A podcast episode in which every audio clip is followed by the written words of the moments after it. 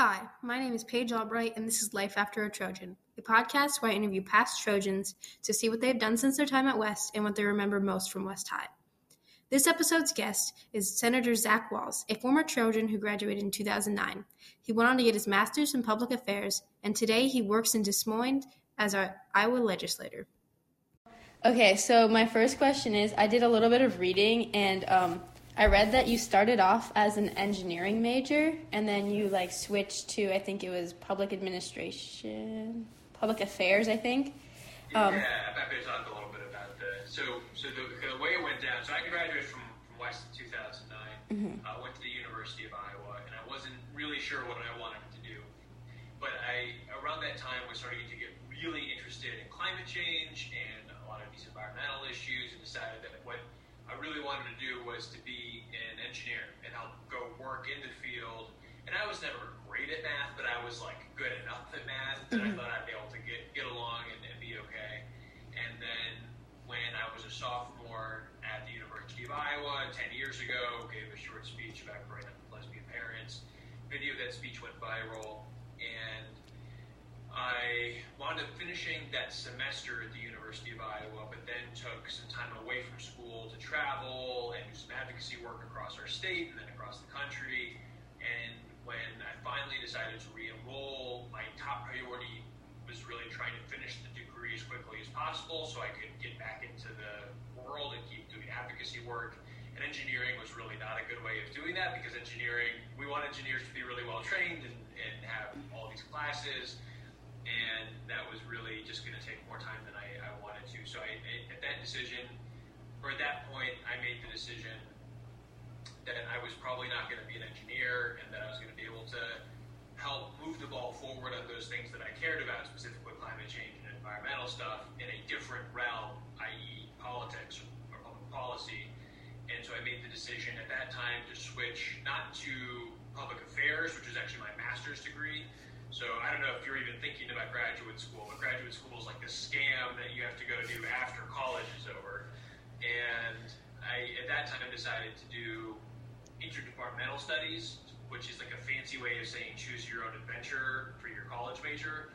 And so I took some of my engineering classes and some of my interest in economics and paired that together with a degree called sustainability studies, which I think is actually now like an official degree. I think it kind of essentially trying to take a more holistic look uh, at sustainability issues. And that was what then helped me finish my degree kind of on my my calendar, my schedule relatively quickly, and got me back out to doing some more advocacy work. But that has then laid a really good foundation academically for me to then go to graduate school and get my master's degree in public uh, affairs, which I got at the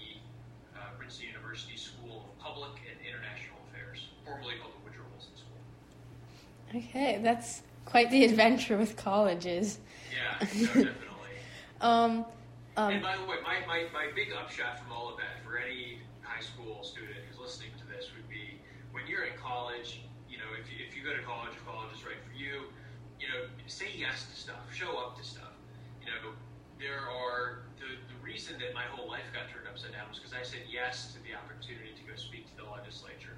And if I had said, no, I don't feel like it, I want to stay home and play video games, or like, no, I just want to go drink at Summit, or whatever, whatever, like, that just wouldn't, you know, like I'm sure I would have had a perfectly fun night, but, you know, I would have missed out on this opportunity that really changed my life and, and, and put me on a, a completely unexpected trajectory. Mm-hmm. Uh, so my question, like, this is more pertaining to college, but do you think West High prepared you for college and your career so far? Yeah, oh, absolutely. So you know, uh, he's now the principal, I think, but Mitch Gross was mm-hmm. my high school U.S. history teacher. Uh, Tyson Smith, I think, is still teaching at West. Yes. And he was my economics teacher. Uh, Carolyn Van Zanti has since retired, but she was my English 10 honors teacher, and I took English 10 honors. At the same time, Tyson Smith used to teach European history, and taking those two classes at the same time was very much a rite of passage for I think a lot of a lot of West High students. Probably the thing that made the most difference in my life was the time that I had on the speech and debate team. I did both the speech, which is kind of more on the theater acting side, as well as the debate. I did public forum debate, which is a little bit less uh, intellectually rigorous like policy debate is, but is still very focused on presenting information and, and especially in public service, that's a really key skill. And so I think both between the academic classes that I had and a lot of the friendships that I made, you know, with, with friends who are still very important to, to me in my own life uh, today that I made in in high school, um, in addition to the, and the lessons learned, absolutely. Mm-hmm. Okay, my next question is: um, as a demis, as a Democratic um, senator in a like Republican majority state government, how do you push like things that are on your agenda that they might not see the same, like see agree with you on? Yeah, it's, it's a great question. You know, one of my responsibilities is to look for opportunities to, to find those policy wins where there is bipartisan agreement, and to help make sure that that bipartisan agreement includes democratic priorities. And sometimes this happens in ways that aren't intuitive. Sometimes you have to be creative and you have to think about how to put things together. And it's kind of, it's kind of hard to give you an immediate example, but you know one thing that is really important is trying to look at an issue and say, okay, does this have to be a Democratic versus Republican issue, or can this just be a bipartisan issue that we agree on? Even if Democrats and Republicans have different ideas about how to solve the problem, and there are a lot of bipartisan bills that we do where the, the bills would look a little different if Democrats were the ones in charge, but we agree on enough stuff that we can get to bipartisan compromise. And, and looking for those opportunities, and then you know sometimes having to resist. There's there's definitely in a partisan political environment, there's a temptation to be kind of automatically make everything partisan, and resisting that is, is part of my job is to figure out okay, let's step back here. Does this does this have to be a political thing, or can this be a policy thing that is not as partisan? And and so that definitely takes some work and takes some um, some focus. And then I think that there are also a lot of different, and this is also where I would say I, I really depend on, on my staff. Uh, we've got um, a fantastic staff at the Capitol, people whose job it is to provide senators with some history and some context, and to help us see, okay, help us see the bigger picture here. And and that's where I think they staff also plays a really critical role on those issues that may not have to be partisan Democrat or Republican. You know, and frankly, Paige, I'd say probably almost 80% of the bills that we do are nonpartisan, you know, Democrats versus Republicans. I mean, even just uh, yesterday, we had uh, probably 10 bills that we debated, and I think only one of them there was a disagreement between Democrats and Republicans on the bill. Now, the ones that get the most news coverage are the ones that are the most controversial and the public is the most interested in and all that stuff. But, you know, there are still, I think, a, a very significant number of bills that Democrats and Republicans are able to work on together. Mm-hmm. That sounds Pretty cool, actually. Yeah, huh. yeah, I, I, think so. Mm-hmm. And like, frankly, this job would be really hard if we lost on 100% of the bills. So, um, you know, the fact that we're able to find those opportunities to work together on bipartisan mm-hmm. bills helps helps us get through the day when mm-hmm. you know otherwise it's, it's, it can sometimes be pretty tough. Because to, to your point, this is definitely a state that has been trending Republican over the last few election cycles, mm-hmm. and and I think part of a big part of my job is helping kind of turn that tide around mm-hmm. and and trying to figure out the Democratic path back to power. yeah. Um, are there any lessons that you've learned through your career or struggles you've had to overcome?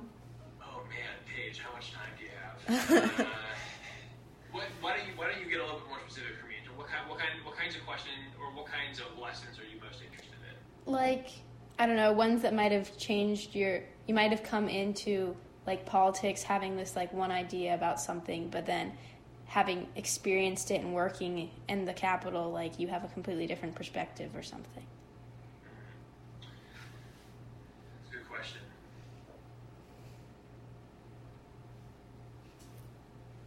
So okay, I'm gonna I'm gonna send you a couple of articles. I've mm-hmm. written about this a little bit, mm-hmm. um, and I'm actually working on like a kind of a retrospective. So like, what are like the big ten lessons that I've years? Mm-hmm. So if you give me just a little bit, I can actually preview some of that with you here. Here one. Okay. Drop a link in the Zoom.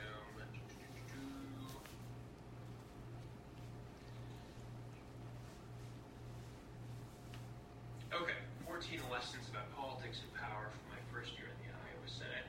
I'm going to put that in the chat box there. Yep. And then let me um, pull up some of the lessons that I'm, I'm working on this other piece right now, but I'm happy to give the scoop to the uh, to the West Side Story. um, one second, okay.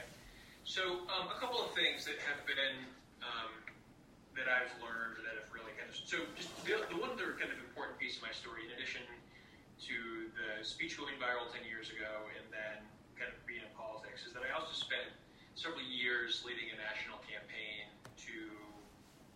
help overturn discrimination in the Boy Scouts of America against LGBT people. So the Boy Scouts was a very important part of my life growing up. Um, I don't think your listeners can can see this, but hanging over my right shoulder in my home office is my Eagle Scout certificate that I earned in 2006 uh, from Boy Scout Troop 212 here in the Iowa City area. And, um, you know, so the, the work that I did with the Scouts was also really, really kind of important and formative.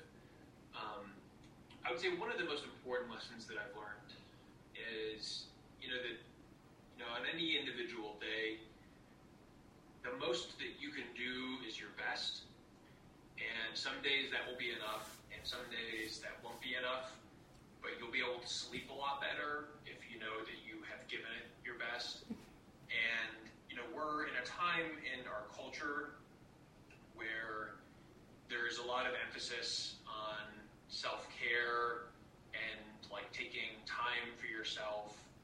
And that's really important and, and we should take that very seriously. And we also should not let that be an excuse for not doing our best mm-hmm. when we need to do our best. Um, you know, one of the one of the challenges with being a legislator is that you often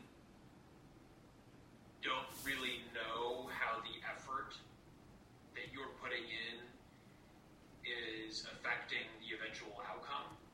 So I'll give you just one short example, which is that when the legislature reconvened back in June last summer after we disbanded briefly for the COVID pandemic, on the very first day we were back, I gave a very impassioned speech about George Floyd's death in Minneapolis and how imperative it was for the Iowa to do something about what had happened. And the speech that I gave was really, really impassioned, and then it sparked some real debate on the floor of the Senate after the speech was over. And we really, really got into it. And it was completely unclear when we were done with that debate if at the end of all of those words said, it had made an ounce of difference and it was just completely unclear. And it's it was one of those things where it was like really really frustrating because it's like I worked really hard on that speech. I was really present in the debate. I really feel like I did my best today, and I have no idea whether or not this is actually going to result in anything happening. Mm-hmm. But I'll tell you this: having given it my best, I slept really well that night. And then the second thing is less than a week and a half later, the governor was signing into law a bipartisan reform bill that was the most change to, you know, uh, police reform mm-hmm. in decades. Mm-hmm. Uh, and and so there, but I will also say there were plenty of times where I've kind of kind of done a similar thing, put in a lot of work, a lot of effort, and you don't get the win. And and so it can be really tough. It can be really really hard.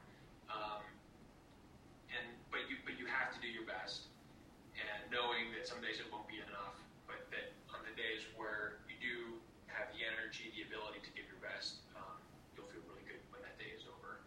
Mm-hmm. Um, I would say that another thing that um,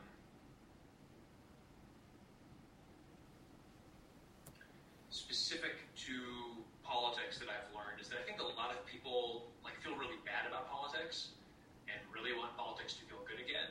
Mm-hmm. And I don't really know if I have a clear sense of like how to do that. Um, but like I think that that's something that I've just observed is that there are a lot of people who want to feel good about politics again because people feel really bad about politics now. I mean, and, and which is completely understandable, right? Things are really partisan, really polarized. Like a lot of people feel, you know, a lot of Democrats feel like if you're not a Democrat, you're evil and a lot of Republicans feel like if you're not a Republican, you're like a brainwashed zombie or whatever, right? And there's just like a lot of really deep distrust on mm-hmm. both sides. And then there's like a lot of people who are like the whole two party system is fundamentally broken and you know want to blow up the whole system. And, and so, um, yeah, I mean we're in a really tough spot right now as a country, and I, I wish that I had all the answers for you, Paige. Mm-hmm. Um, but I will tell you that the last thing that any of us can do is just throw our hands up and and walk away from from this process. Mm-hmm. Know, this country has gone through incredibly difficult challenges in the past. Mm-hmm. And we have always, always overcome those challenges. And even though we have never been perfect, we have always become more perfect. And it has become more perfect because there have been women and men who have been willing to put their shoulders to the wheel and just push as hard as they can to make this a better place to call home. And if you think that we, you know, we want a better future, the way that you make that happen is by getting involved and showing up and doing the work. Um, and that's the only way that things have ever gotten better in this country. Um, so I think those are probably two two lessons that I would I would mm-hmm. start with. The first one is is you know do your best, um, and the second one is um, you know people want to feel good about politics again, and, and the way that becomes possible is that we have to do the work. Mm-hmm. I definitely feel like those, especially the second one, is important lessons right now.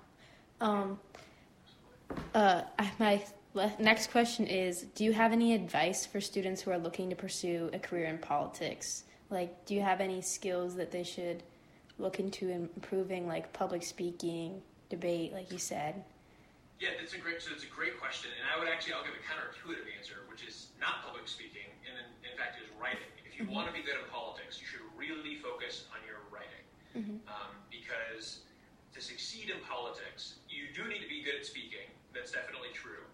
Um, but so much of good speaking is good writing. Because mm-hmm. good speaking flows from having like good speaking material. And the way that you have good speaking material is by being good at writing. So mm-hmm. I, my advice to anybody who really wants to get into politics is to, to really focus on, on uh, writing. And one of the most important things for writing is reading. Mm-hmm. So it's a long way of saying if you really want to get into politics, like you should read more. Mm-hmm. Um, I I try to read a lot. Um, I've got a, a, lot of books, as my staff will tell you, in my office, uh, both at home and at the Capitol. Um, and reading is is a really really important part of being a leader of any kind, um, because life is too short to make all the mistakes yourself. You got to learn from the mistakes of others, and like the best way to do that is to read books and like talk with people. I would also say that that's what so, so first thing is like focus on your writing skills, and as a part of that, you're reading, right? Um, reading history is always good. Um, there's like a lot of history in this country, and like there's a lot of history in politics. So you got like a lot of material. And by the way, when you're in school, it's like your whole thing is like read. So you know, to, like take your reading seriously when you're when you're a student, um, and when you're in college, right? Like do the reading. You know, that's an important part of student and being an effective leader is being able to do a lot of reading. Um, and then that translates into a lot of other really important skills for politics and for frankly any anything else. I mean, not not just politics. Um, but in politics, if you're trying to like win elections, um, you've got to get votes. And the way that you get votes is that people know who you are. And so if you want people to know who you are, you have to like be a part of your community. You have to, and it's kind of might be a recurring theme here, but you got to go like show up and go do stuff. Now, it's a little hard when we're in the middle of a whiteout blizzard like we are when we're taping this podcast, and like it's hard when we're in the middle of a global pandemic, which we've now been in for like almost a year. But I would say that when you know the pandemic is over, and even during the pandemic, looking for opportunities to be there for your classmates, to be a part of your community. I will say this: old people always love it when young people show up to stuff because one, it helps them feel like young people care about the stuff that they care about, which makes them feel good about themselves and two, it's just like it's always good to see young people like getting involved in the community, and so you know, trying to figure out ways to, to participate in, in with community organizations that already exist, starting your own organization if an organization doesn't exist, um, and then just like showing up and doing the work. I mean, there's literally no more important thing than being engaged in your community if you want to be successful in politics, simply because that's what helps people get to know who you are and that's like the most important thing in terms of kind of getting your name out there to be an effective uh, you know, person who wants to be elected office. I definitely think those are good ideas. Yes, um, West Side Story actually is partnering with a local senior center, and we're writing like profiles over the elderly residents there. And I feel like That's awesome. yes, And I'm sure, and I'm sure that they love that, right? Mm-hmm. Yeah. yes, my partner. And it, and it, Oh, sorry. I was just saying, my partner. I met her, and she has like the most exciting life story. She like lived in Brazil, and she was a professional musician. It was so awesome. interesting. And, and Paige, people are like that all over this state. I mean, my favorite part of campaigning is door knocking because when you get to talking with people on their doorstep, they'll, I mean, people have incredible stories and they have all of this incredibly rich life experience, and then that often will lead to like really insightful things to say about the state of politics. I mean, I think that there's like this very unfortunate view that some people have, especially people who are like you know have a lot of education. It's like ah, most people don't know anything about politics, and like that's just completely false. Most people have this incredibly rich life experience, which then connects them to all kinds of interesting things in, in our political world. Now, most people may not have like a very uh, quote unquote partisan, coherent, right? They may not check every single box for a Republican or for a Democrat, but that doesn't mean that they don't don't know stuff about. And it's really, really important for people who are really partisan and, and have a very coherent, quote unquote, partisan, coherent view to not think that just because somebody doesn't have that, that they don't know about politics. Mm-hmm. Yes, I can definitely feel like that should be something applied to most high schoolers, especially ones who are just starting to get involved in like politics as they get closer to voting age. Okay, and I, I know that we're already like moving on to the next question, but the last thing that I would really underscore for anybody who's getting into politics, and this is super important, um, do not think that you always have the answer. Like humility is, especially for a young person getting into politics, like super, super important. It's something that I am personally always working on to make sure that I'm not bringing kind of my preconceived notions of like, do I do I have the answer? You know, and like, and if somebody else has a better answer than I do, not getting defensive about not having had the right answer um, it's you know there's a fine line to walk between humility and like not having any self confidence. Like that can be especially challenging, especially for people who aren't like socialized as men. Uh, I think in, in our society that we often sometimes give young men a little too much confidence, and that's like why, especially for those those folks, I would say it's like kind of check yourself, make sure that you're thinking critically about what you're doing, and that you're not steamrolling over other people uh, along the way. Uh, that's something that's really really important in politics. It's important in life generally, but I'd say it's especially. Yes. Okay, my I know we don't have too much time left, so let's. Oh, we, we, got, we got a little bit more time. Okay. Um, I know you wrote a book, and I know writing a book is not easy. So, what was the process like to write your book? And then I also know getting published is another task in and of itself. So, was it hard to find a publisher? Yeah, so I will say that I had a very unusual experience in this because my book process really came out of the video of my testimony going viral uh, a decade ago, and that was like we were still at the very, very kind of early stage of like stuff going viral and that becoming like a book deal. Um, but that was exactly what happened for me, which was that I had so I gave the speech on Monday, January 31st, 2011. The video was uploaded the next day. It was really starting to go viral Wednesday of that week, and then by Thursday or maybe Friday, I had several book agents reach out to me and say, "Hey, like I think that you could write a book about your experience." And so that's usually the exact opposite of how this goes. Usually, somebody has an idea for a book. If it's fiction, you have to like write the whole manuscript. If it's nonfiction, you have to write a book proposal, which is usually like a couple of chapters and then like an outline for what the rest of the book will be and then you have to like convince an agent that like that's a good idea, and then your agent will take the book out to different publishers and, and try to sell the book to a publisher. Um, so I had a very unusual experience, um, but we did have to go through the process of like putting together a book proposal and, and that whole deal, um, and that was very you know a very eye-opening process. And like I'm trying to do this while I'm still in college, so like I'm still running a calculus class and like physics and like working on my book proposal. It was very strange, um, but managed to start summer. So I gave a speech in the winter, the January, and then February, and then we sold the book in April of that year, and then in